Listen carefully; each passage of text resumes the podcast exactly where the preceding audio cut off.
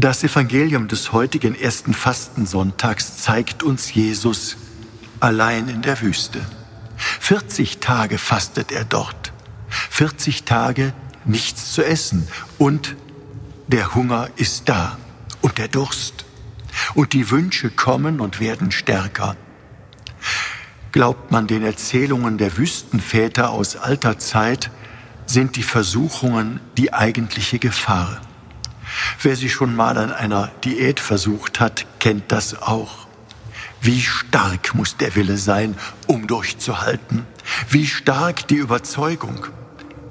Und dann kommt zu Jesus in die Wüste nach 40 Tagen der Versucher. Bist du Gottes Sohn? Dann gebrauche deine Macht und verwandle Steine zu Brot. Und Jesus weiß, wenn er seine Macht missbraucht für seine Bedürfnisse, ist alles verloren. Der Versucher nennt noch gute Gründe für den Machtmissbrauch, zitiert sogar aus der Heiligen Schrift. Aber Jesus weiß, seine Macht als Gottes Sohn darf er nur für andere einsetzen, nie für sich selbst. Und er gibt damit seiner Kirche für alle Zeiten ein Beispiel. Wenn die Kirche der Versuchung erliegt, den eigenen Ruf zu schützen und Missbrauch vertuscht, dann setzt sie ihre Macht für sich selbst ein. Dieser Versuchung gilt es zu widerstehen.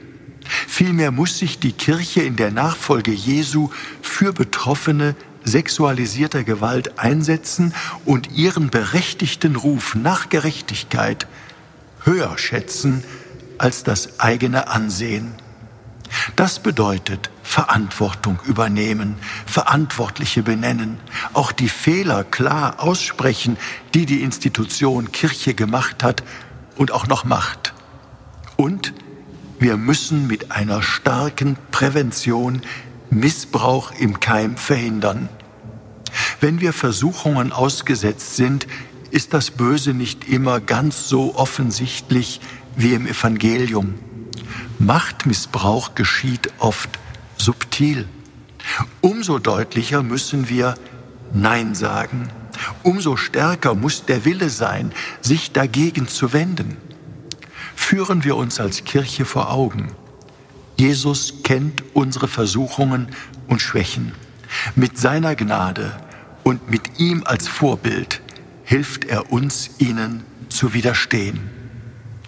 Ihr, Rainer Wölki, Erzbischof von Köln.